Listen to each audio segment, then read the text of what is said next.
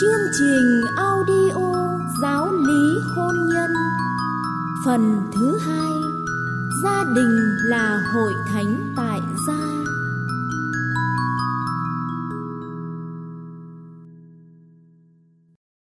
Bài 17 Sinh con có trách nhiệm.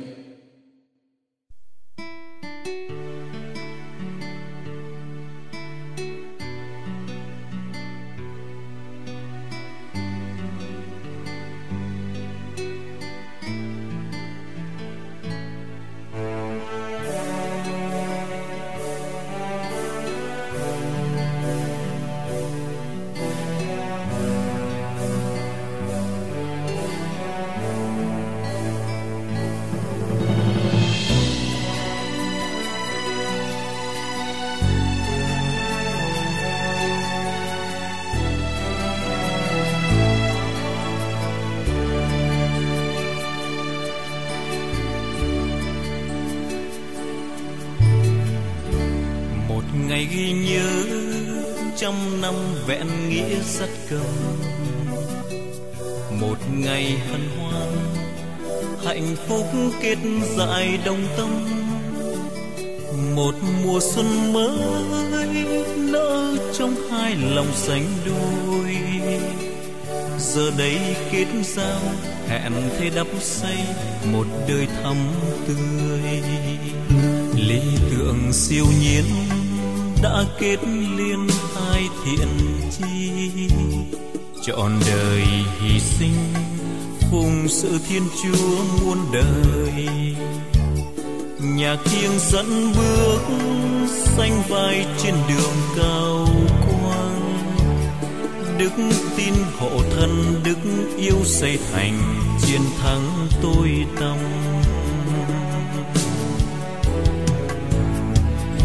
nguyện cầu chúa trên chúc lành cuộc giao kết hôm nay. Nguyện người chở che cho hai lòng không đôi thay. Trọn đời thề hứa làm sáng sáng phúc âm xa gần. Cho đáng thiên triệu chu tất sư mình vẹn nghĩa thần dân trường đời khắc khe sức em gặp nhiều nỗi gian truân. Nguyện người đoái thương tăng cường phù hộ uy an hợp một cùng chúa là được chúa sống trong tâm hồn. Tin chúa sẽ mạnh, xin chúa sẽ được cày chúa nên Kính chào quý học viên chương trình audio giáo lý hôn nhân. Với đề tài cầu nguyện trong gia đình mà chúng ta đã tìm hiểu trong bài giáo lý số 16 vừa qua, cho thấy rằng trước hết cầu nguyện là nâng tâm hồn lên cùng Chúa để thờ lạy, cảm tạ, xin Ngài tha thứ mọi tội lỗi và ban cho ta các ơn lành hồn xác. Khi cầu nguyện, ta phải có tâm tình khiêm nhường và thống hối. Thứ hai, chúng ta phải cầu nguyện vì Chúa Giêsu đã truyền dạy như vậy. Hơn nữa, đời sống thiêng liêng cần phải được nuôi dưỡng và phát triển bằng sự cầu nguyện.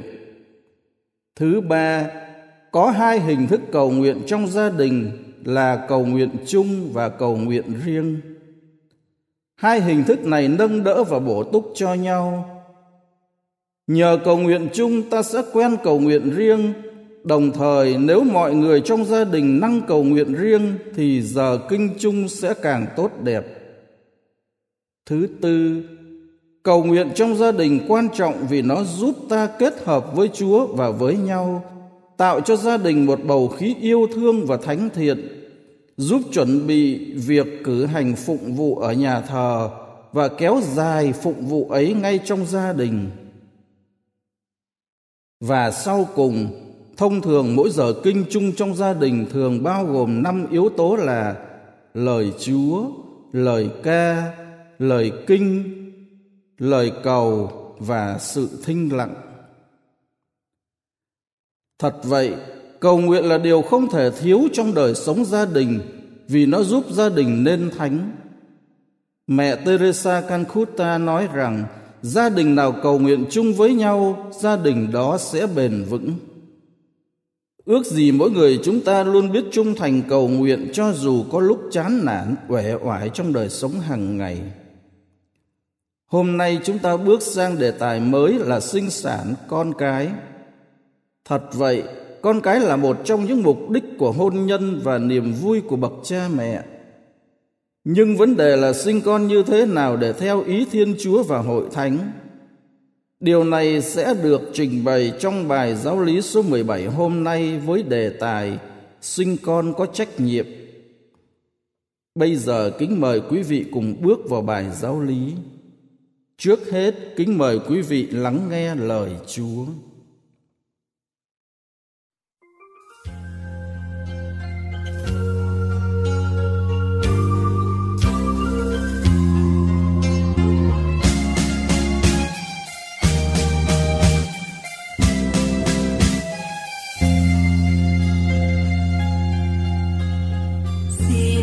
Con biết lắng nghe. Lời ngài dạy con trong đêm tối. Xin cho con biết lắng nghe. Lời ngài dạy con lúc lẽ loi. Xin cho con cất tiếng lên. Trả lời vừa khi con nghe.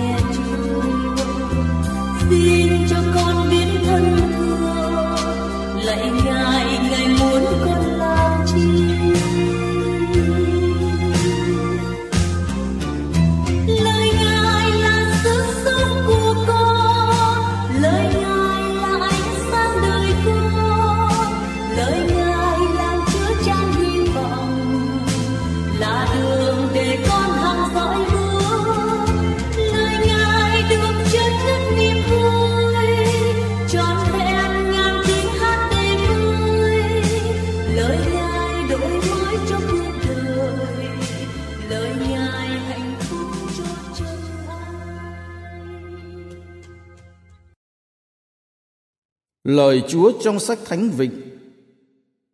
Hiền thê bạn trong cửa nhà, Khác nào cây nho đầy hoa trái, Và bầy con tựa những cây ô lưu mơn mởn xúm xít tại bàn ăn. Đó chính là phúc lộc Chúa dành cho kẻ kính sợ người.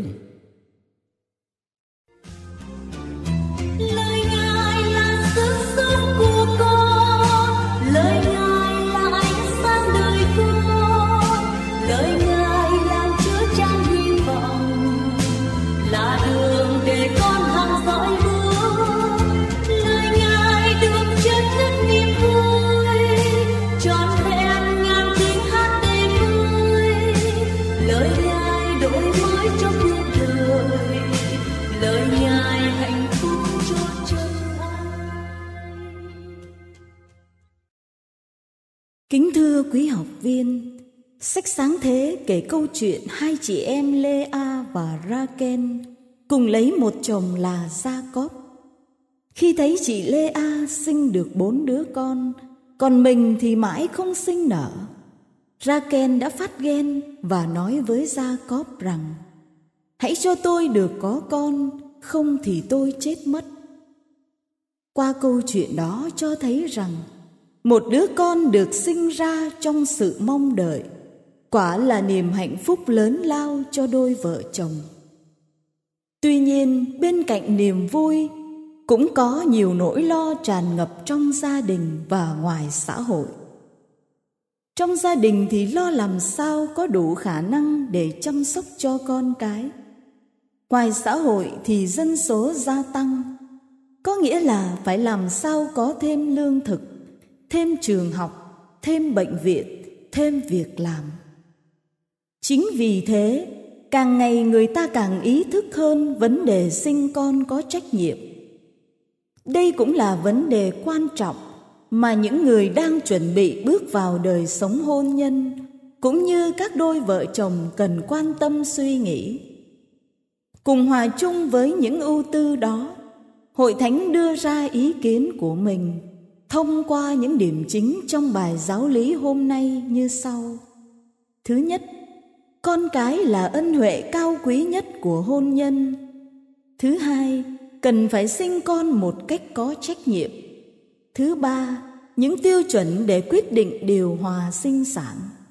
Thứ tư, những cách thức điều hòa sinh sản. Và sau cùng, những đôi vợ chồng vô sinh. Bây giờ mời quý vị cùng bước vào điểm thứ nhất. Con cái là ân huệ cao quý nhất của hôn nhân. Như chúng ta biết, sinh sản con cái là một ân huệ và là mục đích của hôn nhân. Vì tình yêu vợ chồng tự nhiên hướng về việc sinh sản con cái. Con cái là hoa quả và thành tựu của tình yêu vợ chồng. Hiện diện ngay trong việc vợ chồng hiến thân cho nhau chứ không phải một cái gì từ bên ngoài được ghép vào. Chính vì thế, hội thánh luôn bảo vệ sự sống và dạy rằng mọi hành vi ân ái phải tự nó mở ngõ cho việc truyền sinh. Và điều này đã được hội thánh lập đi lập lại nhiều lần trong các giáo huấn của mình. Nền tảng của sự sinh sản con cái là sự liên kết bất khả phân ly giữa hai ý nghĩa của hành vi ân ái, đó là kết hợp và truyền sinh. Đây là điểm chính thiên chúa đã muốn và con người không được tách rời. Với điểm thứ nhất vừa trình bày trên, chúng ta thấy sự cao quý của hành vi sinh sản con cái. Vậy cần phải sinh sản như thế nào để theo ý thiên chúa và hội thánh? Vấn đề này sẽ được trình bày ngay trong điểm thứ hai sau đây. Cần phải sinh con một cách có trách nhiệm. Giáo lý hội thánh dạy rằng, nhiệm vụ sinh sản và giáo dục con cái là sứ mạng riêng biệt của vợ chồng. Trong khi thực hiện nhiệm vụ ấy, họ biết rằng mình cộng tác vào công trình sáng tạo của thiên chúa và trở thành những kẻ diễn đạt tình yêu của ngài bởi vậy họ sẽ chu toàn bổn phận của mình với trách nhiệm của một con người và của một Kitô hữu. Ngoài ra, Hội Thánh cũng nhấn mạnh rằng chính lương tâm trong sáng của đôi bạn là mực thước chỉ dạy họ quyết định về số con cái mình. Nhờ vâng phục Thiên Chúa và đồng tâm hiệp lực với nhau, hai vợ chồng sẽ tạo được cho mình một phán đoán ngay thẳng là biết xét đến lợi ích riêng của mình cũng như của con cái đã sinh ra hoặc sẽ sinh ra. Biết nhận định về các hoàn cảnh vật chất và tinh thần. Biết nghĩ đến lợi ích của gia đình, xã hội và hội thánh.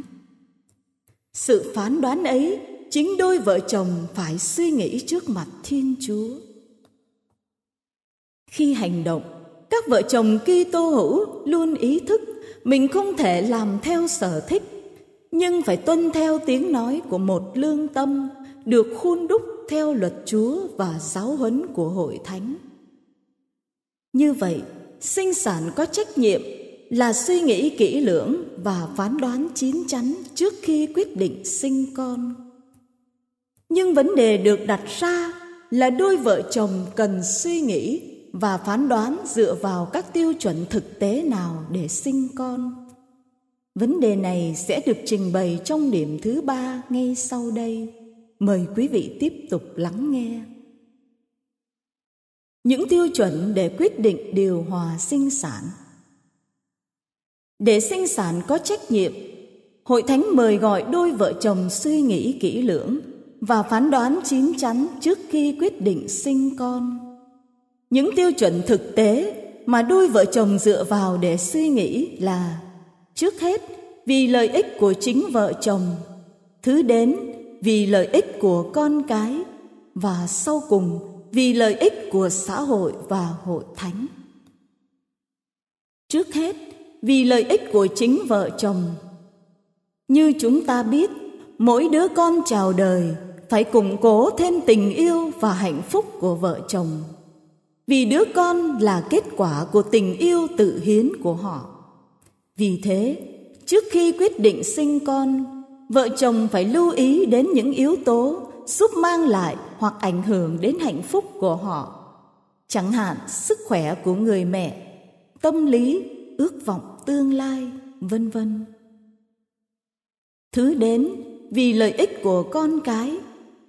Con cái là ân huệ tốt đẹp nhất của hôn nhân sinh một đứa con là tự ý chấp nhận tạo mọi điều kiện để nó có thể sống hạnh phúc, sống xứng đáng với ơn gọi làm người và làm con thiên chúa. Do đó, đôi bạn cần lưu ý đến khả năng tài chính, nơi ăn trốn ở, những phương cách giáo dục. Và tính toán xem nếu sinh thêm một đứa con, liệu mình có thể nuôi dưỡng và giáo dục nó được chu đáo không? Và sau cùng, vì lợi ích của xã hội và hội thánh. Chúng ta biết rằng xã hội phát triển là nhờ những phần tử khỏe mạnh, siêng năng làm việc và có những đức tính cần thiết. Cũng vậy, hội thánh chỉ thực sự phát triển khi con cái của mình không những kiên vững về đức tin mà còn trưởng thành về nhân bản nữa. Do đó sự lượng định về khả năng nuôi dạy và giáo dục con cái trở thành những phần tử hữu ích cho xã hội và hội thánh, cũng là một tiêu chuẩn mà đôi bạn cần lưu ý khi quyết định về việc điều hòa sinh sản. Chúng ta vừa kết thúc điểm thứ ba, nói về ba tiêu chuẩn để quyết định điều hòa sinh sản là trước hết vì lợi ích của chính vợ chồng, thứ đến vì lợi ích của con cái và sau cùng vì lợi ích của xã hội và hội thánh. Bây giờ, mời quý vị bước vào điểm thứ tư, nói về những cách thức điều hòa sinh sản. Những cách thức điều hòa sinh sản. Chúng ta chứng kiến một hiện tượng đang diễn ra trên thế giới là do tình trạng tài nguyên phân phối không đều những nước nghèo không đủ sống, trong khi những nước giàu lại quá thừa thải. Cũng vì thế, đang khi nhiều nước giàu khuyến khích các gia đình có thêm con cái, thì các nước nghèo bị áp lực phải tìm cách hạn chế dân số. Nhiều gia đình tự thấy chỉ nên sinh con trong khả năng mình có thể nuôi dạy chúng nên người. Từ đó dẫn tới nhiều phương pháp giúp kế hoạch hóa gia đình như ngừa thai, phá thai, vân vân. Đứng trước hiện tượng đó, lập trường của hội thánh là trong việc kế hoạch hóa gia đình. Người công giáo không được phép sử dụng cách ngừa thai nhân tạo, mà chỉ được sử dụng cách ngừa thai tự nhiên. Khi có lý do chính đáng, theo những tiêu chuẩn của hội thánh. Trước hết, ngừa thai nhân tạo là trực tiếp làm cho khả năng sinh sản vô hiệu, hoặc làm cho diễn tiến truyền sinh bị ngăn chặn hay không thể đạt kết quả. Ví dụ như thắt ống dẫn tinh, bao cao su, xuất tinh ngoài âm đạo, thuốc diệt tinh trùng, hay thắt ống dẫn trứng thuốc tránh thai, đặt vòng xoắn, màng ngăn. Hội thánh cấm dùng các phương pháp ngừa thai nhân tạo vì chúng chẳng những ngăn cản vợ chồng cộng tác vào công cuộc trao ban sự sống, mà còn làm sai lạc sự thật căn bản về tình yêu vợ chồng là hiến thân trọn vẹn cho nhau. Kế đến ngừa thai tự nhiên tiết dục định kỳ, vợ chồng kiêng giao hợp trong thời kỳ người vợ dễ dàng thụ thai. Nếu có lý do chính đáng, vợ chồng có thể sử dụng cách thức ngừa thai tự nhiên này vì nó không đối nghịch với bản chất và mục đích của hành vi yêu thương thân mật. Không trực tiếp ngăn cản việc trứng thụ tinh hay giết chết bào thai. Còn đối với vấn đề phá thai, thì ngay từ thế kỷ thứ nhất, hội thánh đã xác định phá thai là một tội ác. Giáo huấn ấy cho đến nay vẫn không hề thay đổi. Hội thánh khẳng định rằng trực tiếp phá thai dù là mục đích hay phương tiện đều vi phạm nghiêm trọng luật luân lý. Ngoài ra những kỳ tô hữu cộng tác vào chính việc phá thai đều mang trọng tội. Theo giáo luật hội thánh sa vạ tuyệt thông cho kẻ phạm tội này. Làm như thế, hội thánh không có ý giới hạn lòng thương xót của Thiên Chúa, nhưng muốn nhấn mạnh tính cách nghiêm trọng của tội ác đã phạm. Sự thiệt hại không thể sửa chữa được đã gây ra cho đứa trẻ vô tội bị giết chết, cho cha mẹ của em và cho toàn xã hội. Chúng ta vừa kết thúc điểm thứ tư, nói về những cách thức điều hòa sinh sản. Bây giờ, mời quý vị bước vào điểm thứ năm, cũng là điểm cuối cùng trong bài giáo lý này, nói về những đôi vợ chồng vô sinh. Những đôi vợ chồng vô sinh.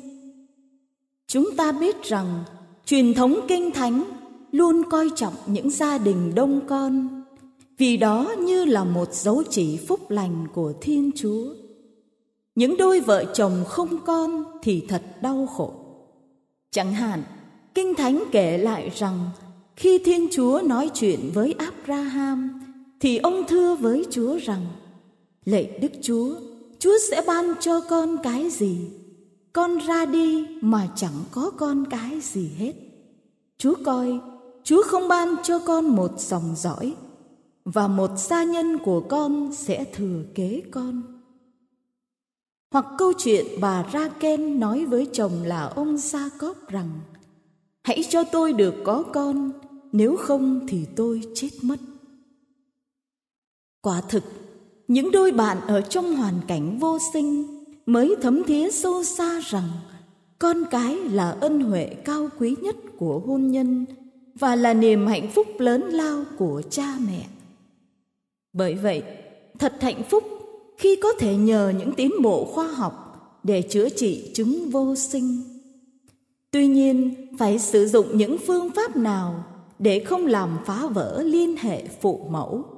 Qua sự can thiệp của một người thứ ba, và đồng thời phải tôn trọng quyền của đứa trẻ sắp sinh ra. Nói cụ thể hơn, những kỹ thuật như cho tinh trùng, cho trứng, mang thai mướn, nói chung là những kỹ thuật thụ tinh nhân tạo và thụ thai nhân tạo khác nguồn. Cần loại bỏ, vì nó vi phạm quyền của đứa trẻ phải được sinh ra do cha mẹ đã chính thức kết hôn và quyền được biết cha mẹ là ai những kỹ thuật này vi phạm độc quyền làm cha, làm mẹ của đôi vợ chồng đối với những đôi vợ chồng nào, sau khi đã tận dụng mọi trợ giúp chính đáng của y khoa, vẫn phải chịu nổi đau khổ vô sinh, thì hội thánh mời gọi họ liên kết với thập giá của Chúa Kitô là nguồn mạch mọi phong phú thiêng liêng. Họ có thể sống quảng đại bằng cách nhận nuôi dưỡng đứa trẻ bị bỏ rơi hoặc tham gia những công tác phục vụ tha nhân. Kính thưa quý học viên, chúng ta đang theo dõi bài giáo lý số 17 nói về vấn đề sinh con có trách nhiệm. Những phần trình bày ở trên được tóm lại như sau. Trước hết, sinh sản có trách nhiệm nghĩa là khi sinh con, cha mẹ phải lo nuôi dưỡng, giáo dục để chúng nên người. Bởi vậy, vợ chồng cần suy xét cẩn thận để có quyết định đúng đắn và phù hợp trong việc sinh con. Kế đến, vợ chồng phải sinh sản có trách nhiệm vì qua đó vợ chồng vừa thi hành đúng ý định của Thiên Chúa, vừa đáp ứng đòi hỏi của tình yêu để đem lại lợi ích cho gia đình, xã hội và hội thánh. Thứ ba, để sinh sản có trách nhiệm, vợ chồng Kitô hữu phải biết làm chủ bản năng tính dục, biết tôn trọng lẫn nhau cũng như biết rõ hoàn cảnh cụ thể của mình để cùng nhau quyết định sinh con hay tạm ngừng đồng thời phải dùng cách thức tự nhiên và cũng biết tin tưởng vào chúa để sẵn sàng đón nhận những đứa con ngoài ý muốn. Thứ tư, cách thức ngừa thai tự nhiên là tiết dục định kỳ. Vợ chồng kiên cử trong thời kỳ người vợ dễ dàng thụ thai. Khi có lý do chính đáng, vợ chồng được quyền sử dụng cách thức này. Cách thức ngừa thai nhân tạo là trực tiếp làm cho khả năng sinh sản ra vô hiệu hoặc làm cho diễn tiến truyền sinh bị ngăn chặn hay không thể đạt kết quả. Người công giáo không được sử dụng cách thức này. Sau cùng, phá thai là tội rất nặng vì đây là tội giết người. Hội thánh sa vạ tuyệt thông cho những người phá thai và cộng tác vào việc này. Phần tóm tắt trên đã kết thúc bài giáo lý của chúng ta bây giờ mời quý vị cùng lắng động tâm hồn qua giây phút cầu nguyện.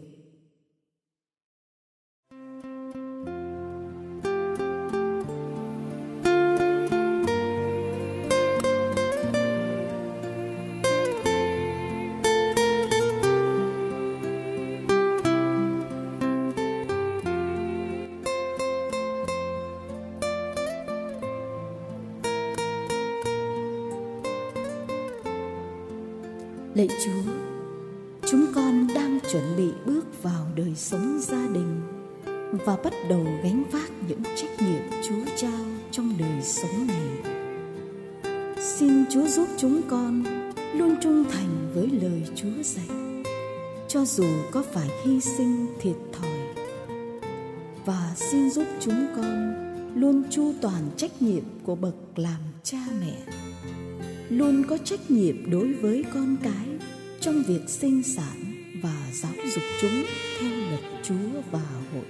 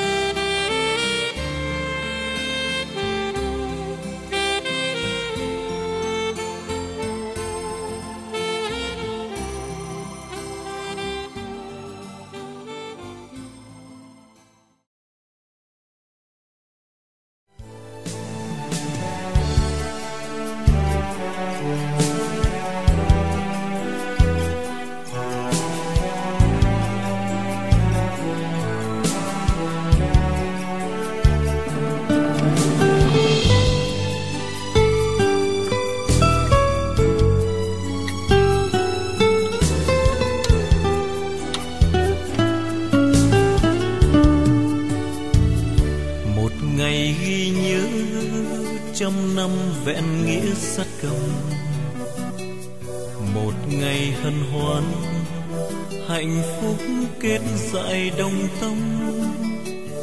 Một mùa xuân mới nở trong hai lòng xanh đôi. Giờ đây kết giao hẹn thề đắp xây một đời thắm tươi. Lý tưởng siêu nhiên đã kết liên hai thiện chi.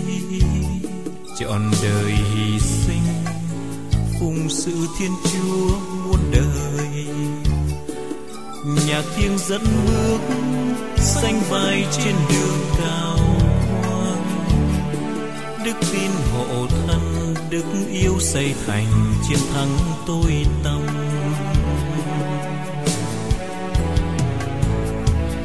Nguyện cầu chúa trên, chúc lành cuộc giao kết hôm nay. Nguyện người chở che cho hai lòng không đổi thay. Chọn lời thề hứa làm sáng sáng phúc âm xa gần. Cho đáng thiên triệu chu tất sư mình vẹn nghĩa thần dân. Trường đời khất khe, sức hèn gặp nhiều nỗi gian truân. Nguyện người đoái thương, tăng cường phù hồi an hợp một cùng chúa, là được chúa sống trong tâm hồn. Tin chúa sẽ mạnh, xin chúa sẽ được cày chúa nên công. Tin Chúa sẽ mạnh, xin Chúa sẽ được cày Chúa. Nên công.